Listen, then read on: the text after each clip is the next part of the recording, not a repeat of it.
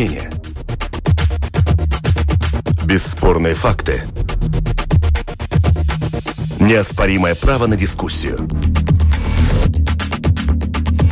Это «Открытый вопрос» на Латвийском радио 4.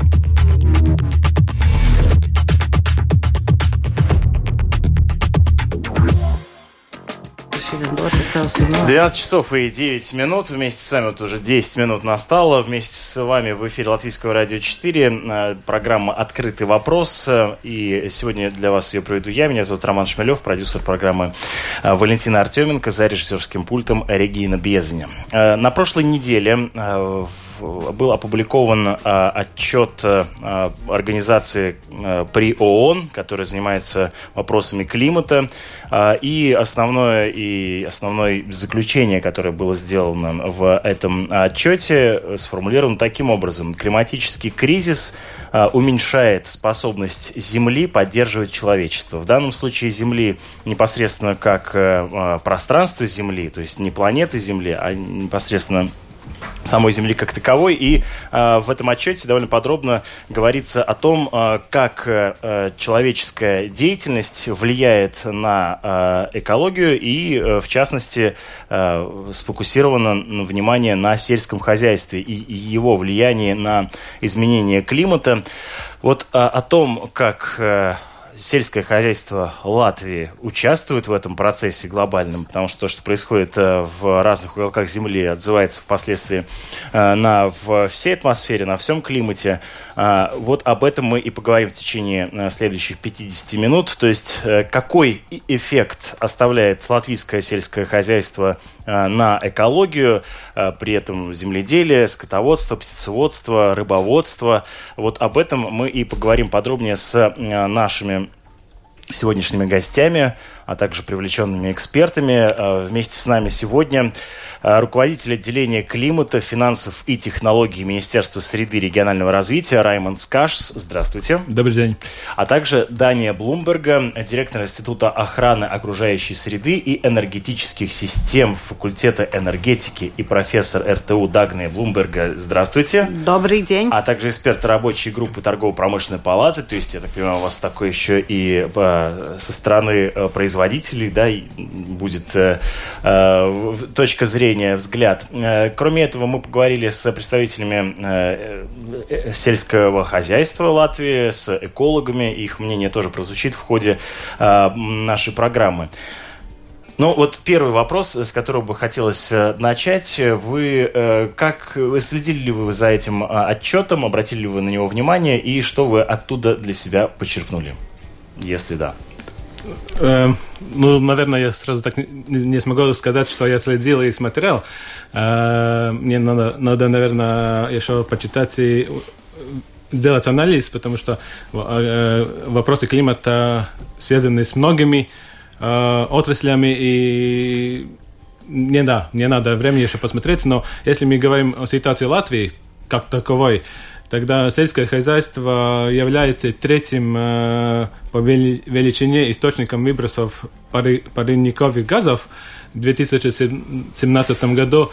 И потому, как сказал, третьим, это значит, что еще сектор, как транспорт и энергетика, тоже являются большими и секторами эмиссий. Но это во всем мире так происходит. То есть энергетика, транспорт, сельское хозяйство вот в разные последовательности, так сказать, делят эти первые три места. Mm-hmm. Но прежде всего, можете ли вы объяснить, каким образом вообще просчитывается этот эффект? То есть как выяснить, какое количество вот этих парниковых газов было высвобождено в атмосферу, и как это просчитывается? Совершенно непонятно. Да, здесь есть специальные методологии, как это делается на уровне и Латвии, и ЕС, и всего мира, да. Весь мир, да. И каждый год эта методика включает в себя очень детальные расчеты всяких индикаторов и вопросов, которые наши эксперты в сотрудничестве с экспертами из другими институциями Латвии достигают. И делаются расчеты, и потом идет этот результат общий документ ЕС или и так далее. Ну, вот, понимаете, тут такой момент возникает в сознании, когда читаешь о том, как там какие-то экологические отчеты. С одной стороны, находясь в Латвии, думаешь, ну, здесь же и так с сельским хозяйством есть сложности, есть проблемы. Вот. А и сколько бы его ни было, все равно Латвия маленькая страна. Как она может повлиять на изменения глобальные? Может быть, вообще это все навязанная нам повестка, которая нас не должна касаться? Ну, каждое государство дает свою, как сказать, вклад, объем. Да, Латвия маленькая, но у нас есть сельское хозяйство, и эти как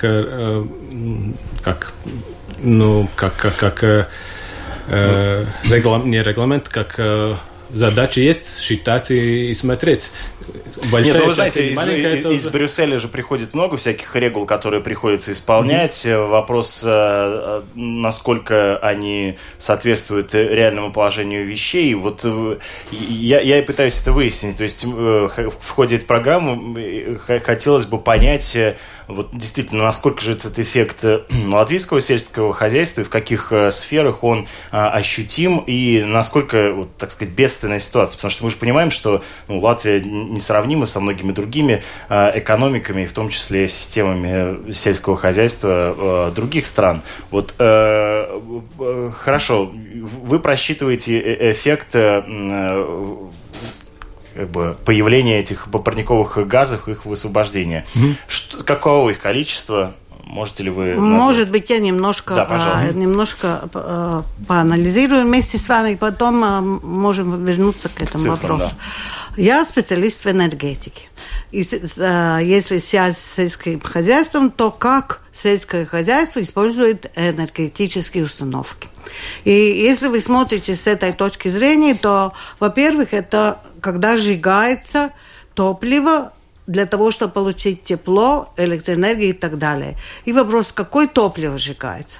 Если это фосильное топливо, то уже абсолютно четко и известно, сколько тонн СО2 от каждого мегаватт-часа, который производится из одного вида топлива, из другого. Эти эмиссии уже известны, и известны факторы эмиссий, и это можно рассчитать. То есть не только ученые, а практически уже все известно, как посчитать, сколько будет выделяться тонн СО2 от того, что производим, скажем, использование топлива для природного газа. Используем природный газ и знаем, что влияет на климат таким-то образом, сколько-то тонн СО2 выявляется. Вы спрашиваете, а может быть, мы не так уж много у нас получается? Нет, я не знаю, сколько, много, немного, вот как раз... Нет, это не вопрос вообще, это вопрос... Мы находимся, живем в этом мире, и каждый может снизить эти тонны СО2 в своей жизни. И это вопрос мышления и вопрос того... Будем адаптировать климат, или мы согласны, что в Латвии, вот скажем, 40 градусов каждое лето, 45 градусов, это нормально, и что мы, как мы адаптируемся к этому. Поэтому рассматривать, сколько каждая страна влияет и как сектор влияет, может быть, вопрос некорректный. То, что СО2, концентрация СО2 в воздухе повышается во всем мире, это ясно. И потому что это можно замерять и рассуждать о том, что влияем, не влияем. Как мы это можем оспорить, если это можно замерять. Также и с температурой. Данные по замерам температуры тоже везде делаются, и ученые обрабатывают данные, и мы знаем, да, повышается средняя температура. И вопрос, готовы ли мы адаптироваться к переменам климата. Поэтому задавать вопрос, сколько кто влияет на это, может быть, можем не обращать внимания. А как это? Мы не будем обращать внимания, мы будем делать то, что мы хотим, и вообще на это не смотреть. А тут, скажем, голландцы, они должны над этим заниматься. Поэтому вопрос... Решили, будем заниматься вопросами снижения влияния на климат, на перемены климата, Давайте делаем. И все делаем. И для этого Европа и деньги выделяет, для того, чтобы мы этими занимались и так далее. Это решили, что есть влияние на климат, значит, будем этим заниматься. А как сельское хозяйство с точки зрения энергетического? Ну, например, хороший пример я могу привести с вопросом. Едет по полю белорус. Потребляет намного больше. Вы имеете в виду трактор. Трактор. И потребляет, может, да, 2 раза больше топлива, чем тракторы, которые инновационные и так далее. И вопрос, а что мы будем делать с этими тракторами? Давайте они потребляют много, нам надо... Правильно, но вы придете к фермеру и скажете, вот свой трактор, который ты используешь 20 лет, тебе нужно заменить, поставить в гараж и купить новый. Он скажет, ну мне это не рентабельно, я просто закроюсь тогда. Это вопрос... уже оптимизации. Для этого вот существует Министерство земледелия, которое должно посчитать, каким образом помочь. Помочь ему купить новый трактор. Помочь, потому что это будет и действительно, тогда мы уже в своем отчете мы сможем сказать, да, мы сделали мероприятие для того, чтобы снизили влияние на перемены климата. И поэтому вот этот вопрос очень важно действительно выделять вот те точки, которые очень горячие, где мы можем, и можем достаточно легко, и давайте в это. А какие точки, на ваш взгляд, самые горячие в данном случае? Вот эти тракторы, которые субсидируются топливо, фосильное топливо, субсидируется государственным бюджетом для обработки полей. Использование земли, это субсидируется. Наверное, надо как-то повернуть это наоборот. Субсидируются те, которые действительно используют эффективные и для эффективных. Или как-то, ну, действительно, вот эту методику как-то надо создавать таким образом, чтобы действительно... Это вот то место, где мы можем. Латвия может в сельском хозяйстве снизить тонны СО2. И это может быть экономически рентабельно. Ну, то есть не на Тесле же, так сказать, не на электрокаре пахать же. Ну, я бы не сказала, что через 10 лет это так будет. Может быть, и через 10 лет уже на электротракторе будем ездить. Вот, технологии, если запрос технологий, то технологии развиваются, инновации в этом смысле очень быстро приводят в порядок очень много вещей. Мы поговорили с представителями из сельскохозяйственной сферы. Вот сейчас хотел бы попросить звукорежиссера проиграть запись разговора с Маритой Гайлой. Это эксперт в области растениеводства. Пожалуйста, так представители сельского хозяйства размышляют об экологическом, об изменениях климата. Пожалуйста. Я лично не верю ни в какое глобальное потепление, и уж тем более в участие человека в этом процессе. Это просто политические, так сказать, ну, спекуляции, я бы сказала. Да, заметьте, это мое личное мнение. Но раз уж у нас принята такая позиция, что над этим надо работать, то в Латвии есть соответствующие программные документы Министерства земледелия. В разработке этих документов активно участвуют представители сельхозорганизаций различных, как «Крестьянский Сейм», так и «Лост» и многие другие. И главный упор сейчас делается на снижение эмиссии парниковых газов от сельского хозяйства. В первую очередь это животноводство, это самое главное, это навоз.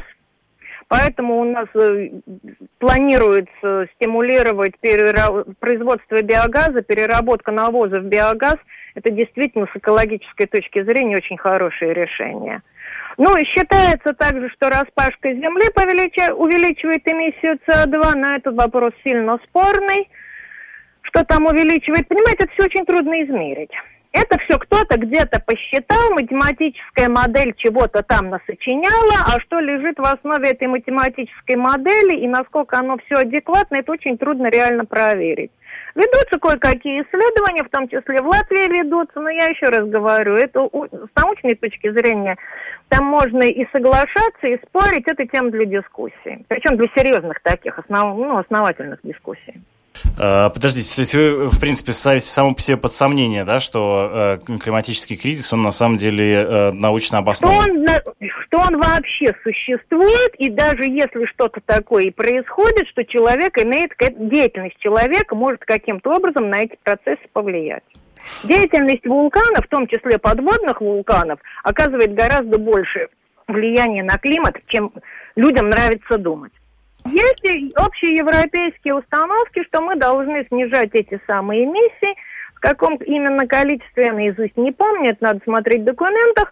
Но я знаю, что Министерство земледелия над этим работает совместно с крестьянскими организациями, в том числе и на следующий плановый период, который у нас ожидается с 20 по 27 год. Там тоже это закладывается, мероприятие, поддержка мероприятий, направленных на снижение этих эмиссий парниковых газов. Да. Вспоминаю, что в прошлом году было закрыто несколько пляжей, да, из-за того, что в воде развивались водоросли, которые во многом питались теми пестицидами или теми удобрениями, которые попадали туда через реки, а оттуда, соответственно, с полей. То есть фактически сельскохозяйственные удобрения, они как бы очевидным образом... Не обязательно. Не-не-не. Во-первых, пестициды и удобрения — две большие разницы. А во-вторых, вы понимаете, у вас, даже если вы не вносите никаких удобрений на поле, в результате повышенной температуры и определенной влажности в почве развиваются определенные группы бактерий, которые перерабатывают органическое вещество почвы, и какое-то количество азота так или иначе в воду попадает. Больше, меньше. И дальше, в зависимости от того, какая погода, главным образом, какая температура, в водоемах начинают развиваться сине-зеленые водоросли. Они всю жизнь там развивались и в прошлом веке, и в позапрошлом, и миллион лет тому назад. Просто раньше народ больше сидел дома, меньше бегал по всяким пляжам, меньше купался во всякого рода водоисточниках, и меньше было проблем на эту тему. Вот и все. Хорошо. Они были всегда, они миллион лет были. Мы возвращаемся в студию. Вместе с вами в эфире Латвийского радио 4 дискуссионная программа «Открытый вопрос». И сегодня мы говорим о влиянии сельского хозяйства Латвии на всемирный климат, таком вот глобальном влиянии. Только что вы услышали мнение эксперта в садоводстве Марита Гайлита, представила свое мнение. Вот вы слышали, что оно было такое скептическое относительно климатического кризиса, но вот важный момент, который я выделил в этом разговоре для себя, она заявила о том, что трудно измерить это влияние. Вот как бы вы ответили, трудно измерить влияние сельского хозяйства Латвии на, да и вообще сельского хозяйства как такового, на климат? Я думаю, что то, что Марита сказала, это вопрос того, что действительно до нее не дошли расчеты и результаты расчетов. Не совсем. Она говорит о том, что те расчеты, которые до нее дошли, являются обсуждаемыми, и им можно в той или иной степени верить или нет. У меня с собой документ, который называется «Латвijas potenciālā sēga emisiju samazināšanas mērķi» и 2020-30 год. Как выполнять вот этот, как достичь вот этот. Там все расписано, и там результаты эти. Но что интересно, то, что действительно никто не доводит до сознания людей, которые действительно в этой области работают, и они даже могут не осознать, что они могут очень много чего сделать. И здесь мероприятия расписаны. Ну, вот эти мероприятия, которые там расписаны, и, судя по всему, еще там ниточки тянутся из Парижского климатического саммита, да, 3 года назад, который проходил, да, там были поставлены общие цели, и вот о снижении к 30-му году влияние, по крайней мере, вот участвовавших на том саммите стран. Но о чем говорит представитель сельского хозяйства? О том, что вот некие политические договоренности, которые были заключены где-то там далеко от нас, от наших угодий сельскохозяйственных, спущены нам сверху, и мы их должны исполнять. Насколько они, так сказать, действительно основаны на фактах нашего влияния на окружающую среду? Вот это вы можете описать или нет? Пойдем назад насчет этих тракторов «Беларусь». Скажите, замена на тракторы, которые меньше потребляют топлива, они же дают пользу всем. Не только влияние на климат снижается. Они же дают пользу и тому фермеру, который пользуется этой новой технологией. И в итоге получается, что это вин-вин ситуация. И поэтому вопрос того, мероприятия расписаны. И если бы эти мероприятия дошли до сведения, я думаю, что общество готово помочь даже сельскому хозяйству, то как, например, как биологическое сельское хозяйство вошло в жизнь, как биоэкономика входит. Это вопрос информации общества о самой проблеме, да? О самой проблеме, да, и ставить этот вопрос нет о том, что нет, мы мало влияем, это не наш вопрос. Давайте ставить наоборот. Каждый из нас это... Похожая тема с этими пересаживанием от одного трактора на другой, который оказывает меньшее влияние на экологическую обстановку. Весной Великобритания на некоторое время отказалась полностью от угольного обеспечения, да, от использования как раз этой фосильной энергии. Насколько это было рентабельно? Вы следили за этим? Нет? Как энергетик? Вы можете прокомментировать насколько экономически рентабельным был этот отказ на некоторое время? И сейчас Лондон, по-моему, вообще отказался от использования фосильной энергии. Это очень сейчас надо будет очень долго рассказывать, потому что это торговля эмиссиями вовлечена. Хорошо, а если проще говоря, было ли это экономически выгодно? Были часть предприятий, кому это действительно экономически выгодно, но вопрос, насколько потеряло само государство, что и ихние угольные, не знаю, как на русском, компании, производители, да. Что, может быть, им, конечно, были какие-то, они не выиграли в этом. Понятно, что когда отказываются от... Поэтому на этот вопрос ответить одним предложением невозможно, потому что там очень много интересных вещей, которые надо считать. Как Министерство среды видит себя в качестве игрока в этом вопросе?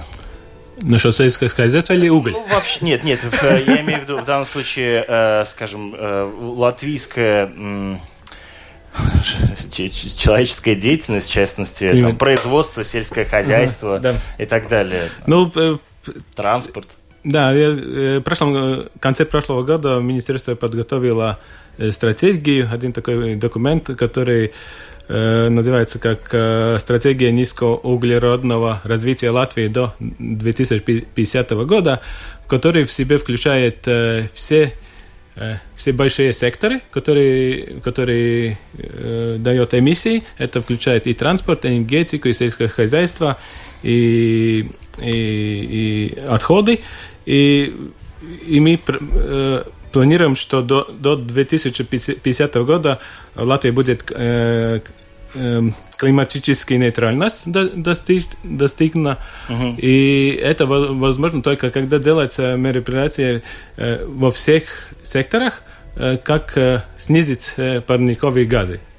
И один решение есть, мы же говорили, энергоэффективность, это насчет на транспорт, на здание, есть использование возобновленных ресурсов энергии, которые очень связаны с сельским хозяйством, как биомасса и так далее. И только вместе сотрудничает всеми секторами, компаниями, с людьми и институциями можно достичь цель. И как это достичь, мы уже начали говорить, что надо увеличить знание общества и изменить образ жизни, как это можно только как делать. И второй, конечно, большой сектор есть технические решения, в котором идет смена всяких оборудований, финансовые инструменты. А что вы имеете под финансовыми инструментами? То есть вот это вот как раз поддержка, стимуляция тех, кто, скажем, ведет более нейтральный, зеленый образ деятельности, да? Здесь финансовыми инструментами есть и субсидия, как сразу дается, как и есть. Например, и есть второй большой вопрос – изменить систему налогов. Когда уже был пример в начале передачи, когда есть всякие исключения, которые, как сказать, используются в Латвии, и их надо менять. И эти системы только когда изменять, можно сделать, что цель идет так, что и снижается эмиссия, и в то же время увеличивается экономика Латвии. Но это надо найти как общий комплекс и мероприятия. Это не будет так, что мы поменяем один налог или один инструмент, и все произойдет сразу. Да, я понимаю, что тут одним решением проблем не решить. Вот мы поговорили в том числе и с экологами о вопросе влияния сельского хозяйства на экологию. Директор латвийского отделения Всемирного фонда дикой природы Угис Ротенбергс так прокомментировал этот вопрос. Во-первых, надо сказать, что в мире уже не говорят о изменении климата, о кризисе климата. Климат измеряется не местом где-то. Это люди путают погодные условия, и климат – это разные вещи. И то, что климат стал, кризис, что средние температуры растут, поднимается уровень океана, учащаются разные погодные катастрофические явления, как ураганы, засуха или наоборот, ливни страшные. Это все уже известно. А самое главное не только измерять, изменение климата уже здесь. И важно понять, как мы им готовимся, что мы переделываем в своих отношениях с этой природной системой. Но все-таки для этого тоже надо понять, что влияет более всего. Вот сегодня в какой-то мере мы обсуждаем то, как сельскохозяйственные работы влияют ли на эту ситуацию или нет. Абсолютно правильно. Как раз на прошлой неделе был выпущен ООНовский доклад, где всячески это осмотрено, и землепользование, как мы пользуемся землей, не только сельское, но и лесное хозяйство, водяные хозяйства. Вот как мы пользуемся землей является большим контрибьютором или давлением на климат. Сколько много этих парниковых газ от почвы уходят в воздух, либо если неправильное сельское хозяйство, либо неправильное пользование лесом, либо мы убираем воду из болот и тому подобное. Это, конечно, надо будет, международные критерии будут, и они уже есть, и планы, насколько мы должны сократить это воздействие. И надо будет и сельскому хозяйству искать ответ, и этим торфяникам, которые любят их осушить, и лесному хозяйству. Всем придется... что в топе? Вот что в топе тех работ или дел, которые как раз влияют на первом месте, втором, третьем? Такая региональность, зависимость, какие у вас экосистемы. Но вообще это мышление, что в топе, это неправильно. И в зависимости от той проблемы, которая есть, очень плохо пастбища открытые, они дают, скажем, если они осушенные, это в почве очень много углерода, он уходит вверх, да. Если у нас транспортные системы, они идут от, скажем, углеродных энергоносителей, да, это вообще сразу в воздух уходит в тело. Что важно, если транспортные системы, то электрификация какая, она хорошая, утепление домов. Что же нам, не жить больше совсем, ничего не делать? Эти изменения уже есть. А наоборот, жить умнее, современные технологии, умные, скажем, решения, там, в зависимости от породы, чего выращивать или как выращивать, сезонность, да, потому что и нам и климат уже тоже, ну, местные погодные условия тоже меняются. Видите, как у нас то один день большие ливни, то у нас засуха, то все равно придется адаптироваться, да. Но надо сократить наш выброс газов в атмосферу, всему человечеству, это не только нам. Мы там очень маленькие по этой. Но с другой стороны, так как этот кризис уже наступил, надо быть первыми и умными, адаптироваться и создавать эти новые технологии. Ну, в этом году, в феврале, Всемирный экономический форум в Давосе, где эти все, ну, супербогачи и суперполитики встречаются, они как раз как самый большой риск назвали в будущем кризис климата и потеря биоразнообразия. Либо пчела пропадает, либо что еще. Но все-таки, если люди занимаются каким-то делом, оно приносит им прибыль, вот просто так осознав, они ничем менять не станут. Существуют ли какие-то международные соглашения, европейские регулирования, которые обяжут что-то изменить, например, в сельском хозяйстве? Конечно. Есть, ну, во-первых, это, ну, как раньше было, это протокол Киото, теперь это Парижское соглашение. Евросоюз как раз вырабатывает... уже вырабатывал государственные цели, поскольку каждое государство должно сократить эти эмиссии. И должен сказать, что и вот в первый раз в истории латышский премьер-министр Кристианис Кариньш вот сказал, что проблема климата для нас важна и создает национальную политику. А раньше все министры вот говорили, как вы сказали, ой, нам не надо, пусть другой сектор там что-то делает, ой, мы не будем, это нам прибыль. Нельзя делать прибыль, где общее добро становится меньше. Да? Ну вот это как раз и основная нашей Конституции Латвии, это тоже сказано, что свой бизнес и свою прибыль ты можешь делать только в рамках неистощения каких-то природных ресурсов или общего добра. Угис Ротбергс, глава латвийского представительства Всемирного фонда природы, был на связи с нами.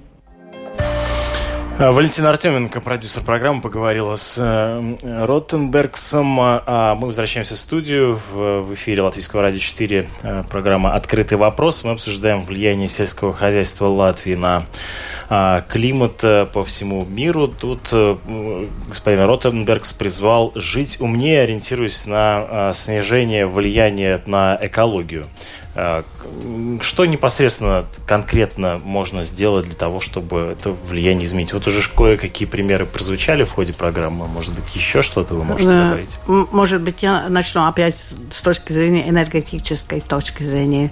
Сейчас очень у нас примерно 50 станций биогаза, которые производят электричество. И они построены на том, что когда был вот этот тойк... Да, вот пресловутый Кася замелькал, да. И благодаря этому развивалось вот производство биогаза.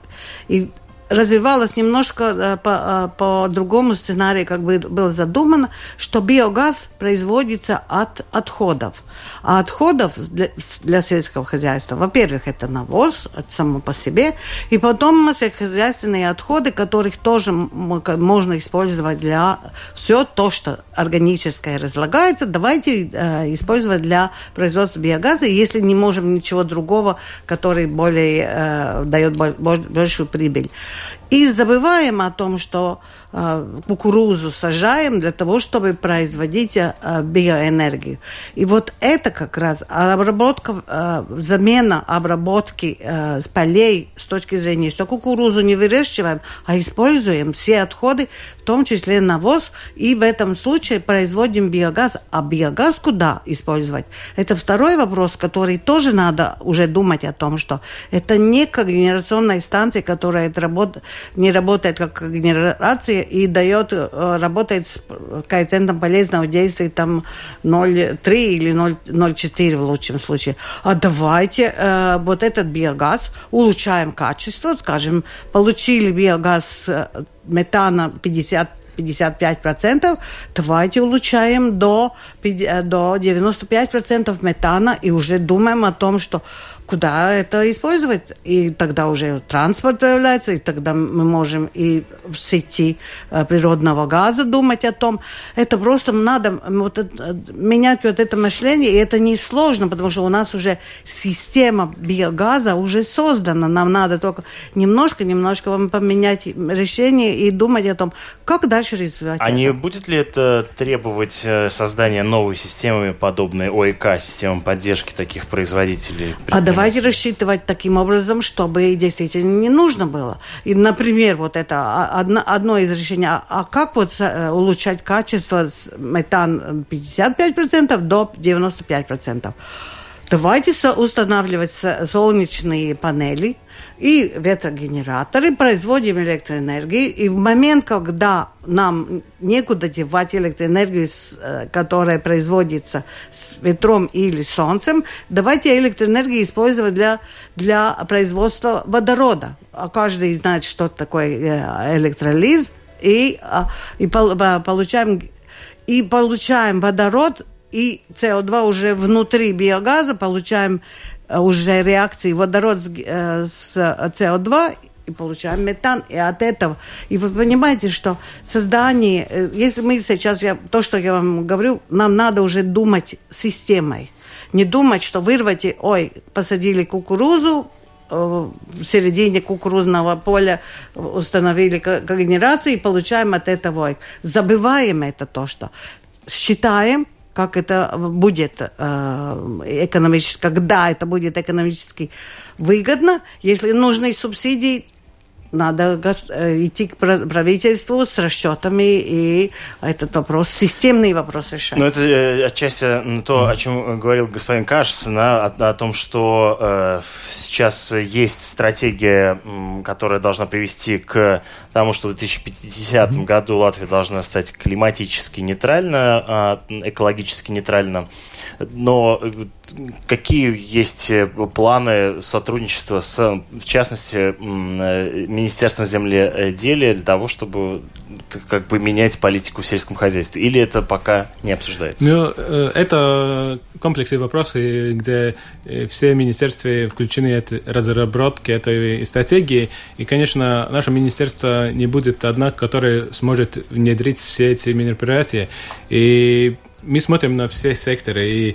И Министерство земледелия один из наших партнеров, я бы хотел бы сказать, с которыми мы очень близко работаем вместе. И то, что я хотел немножко продолжать, что рассказывали, мне понравилась эта идея инновации и зеленой технологии. Это наше будущее, которое надо использовать, чтобы развивать экономику, дать побольше новых работ и как сказать, какой как экспортный потенциал. Да.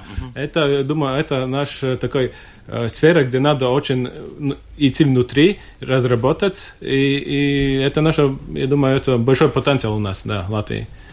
Ну, вот о долгосрочных решениях как раз говорил и Янис Бризга, еще один наш собеседник сегодня, председатель правления общества Заля Брīvība.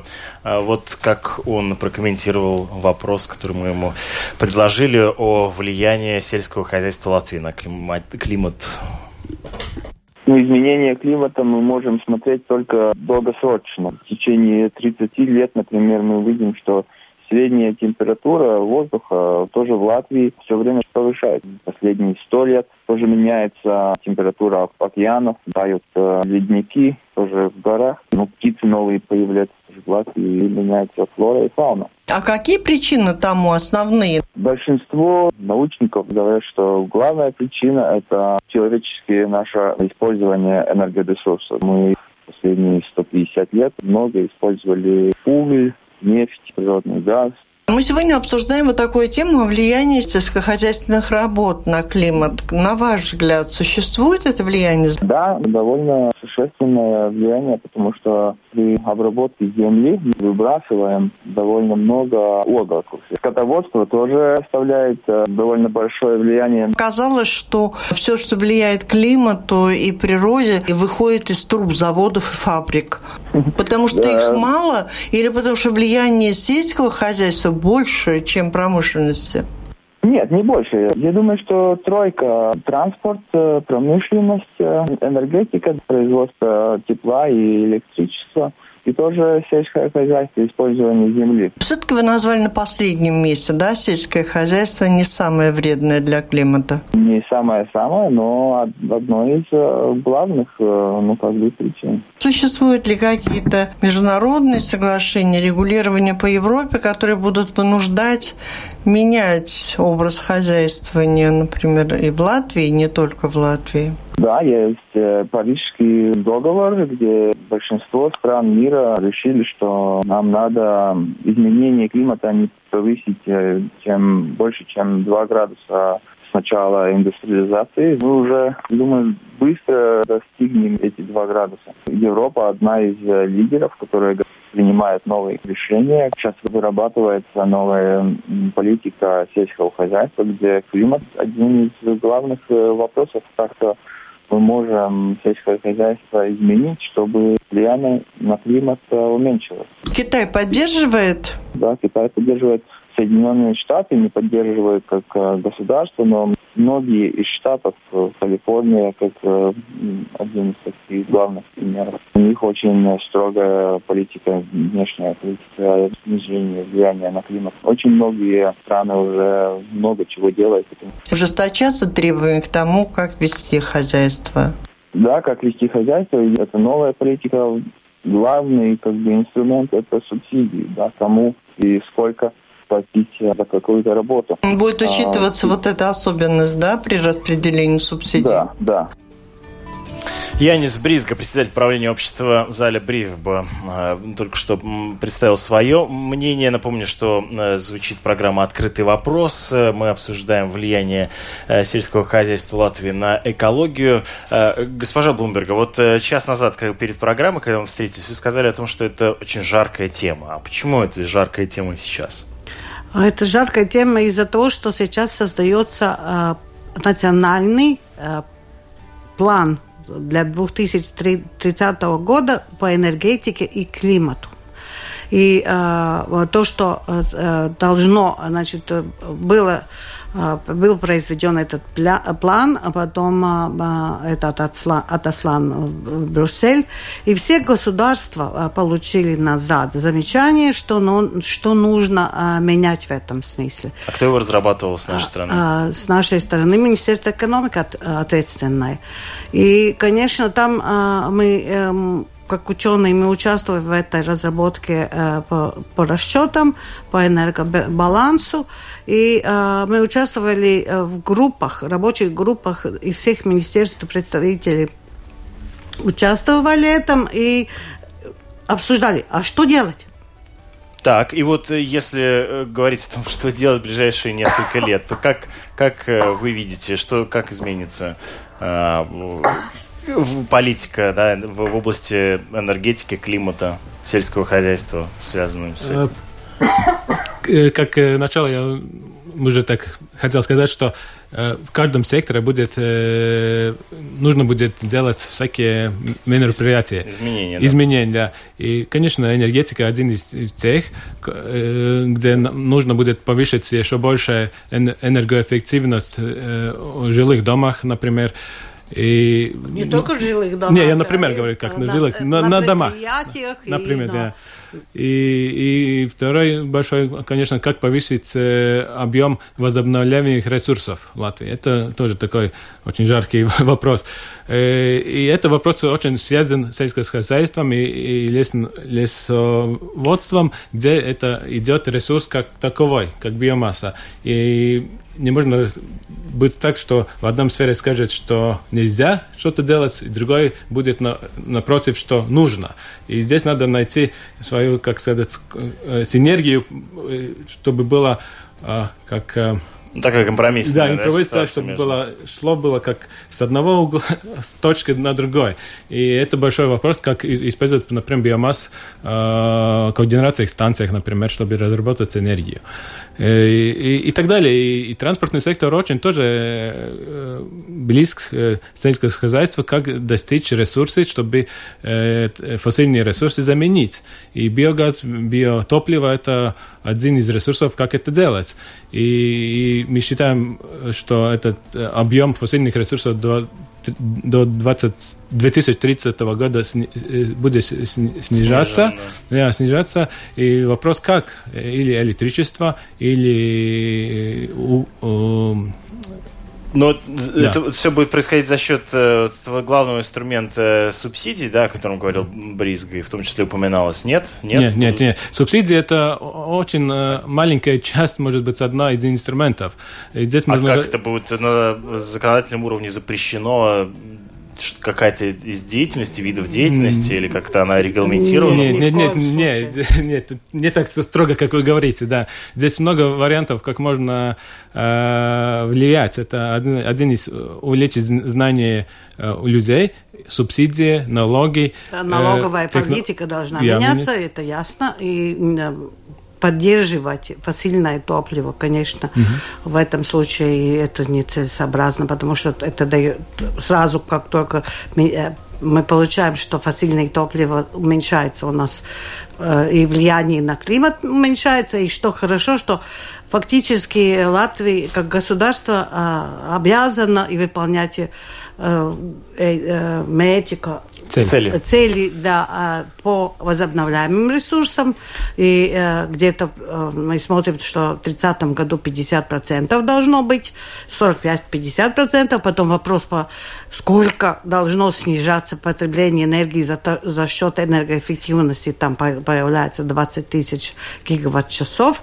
И третье по климату. И там тоже уже мы знаем, сколько мы должны снижать СО2 в общем сложности по всем секторам. А когда вы говорите о налогах, вы в данном случае имеете в виду какие? Акциз на топливо или там на упаковку? Во-первых, акциз. Конечно, акциз на топливо – это самый актуальный вопрос, потому что с акцизом можно и повлиять. Очень тяжелое политическое решение. Конечно, все налоговые политики очень тяжелые. Потому что они ударят по всему сектору. Если субсидии, то тоже очень тяжелые, потому что вы должны найти деньги, откуда эти деньги должны прийти. Поэтому очень важно поставить себе цель, что информируется общество, и общество сотрудничает в этой области действительно согласно. Вот, например, почему нужны, чтобы действительно снизить потребление энергии в жилом здании, нужны какое-то голосование, если это ясно, что потребляют больше, чем нужно. И почему законодательство не может добиться того, чтобы действительно... Ой, это очень хороший вопрос, затронули. Это уже для другого открытого вопроса программы, участия и ощущения людей, живущих в нашей стране, в участии в принятии решений. Конечно. Потому что, знаете, это собраться и решить о том, да, как в подъезде лампочку винтить, это сложно, но понятно хотя бы, что эта лампочка появляется или нет. А тут как бы избираем мы кого-то, а дальше возникают вопросы, как принимать решение. Избираем-то мы. Избираем мы, это правда.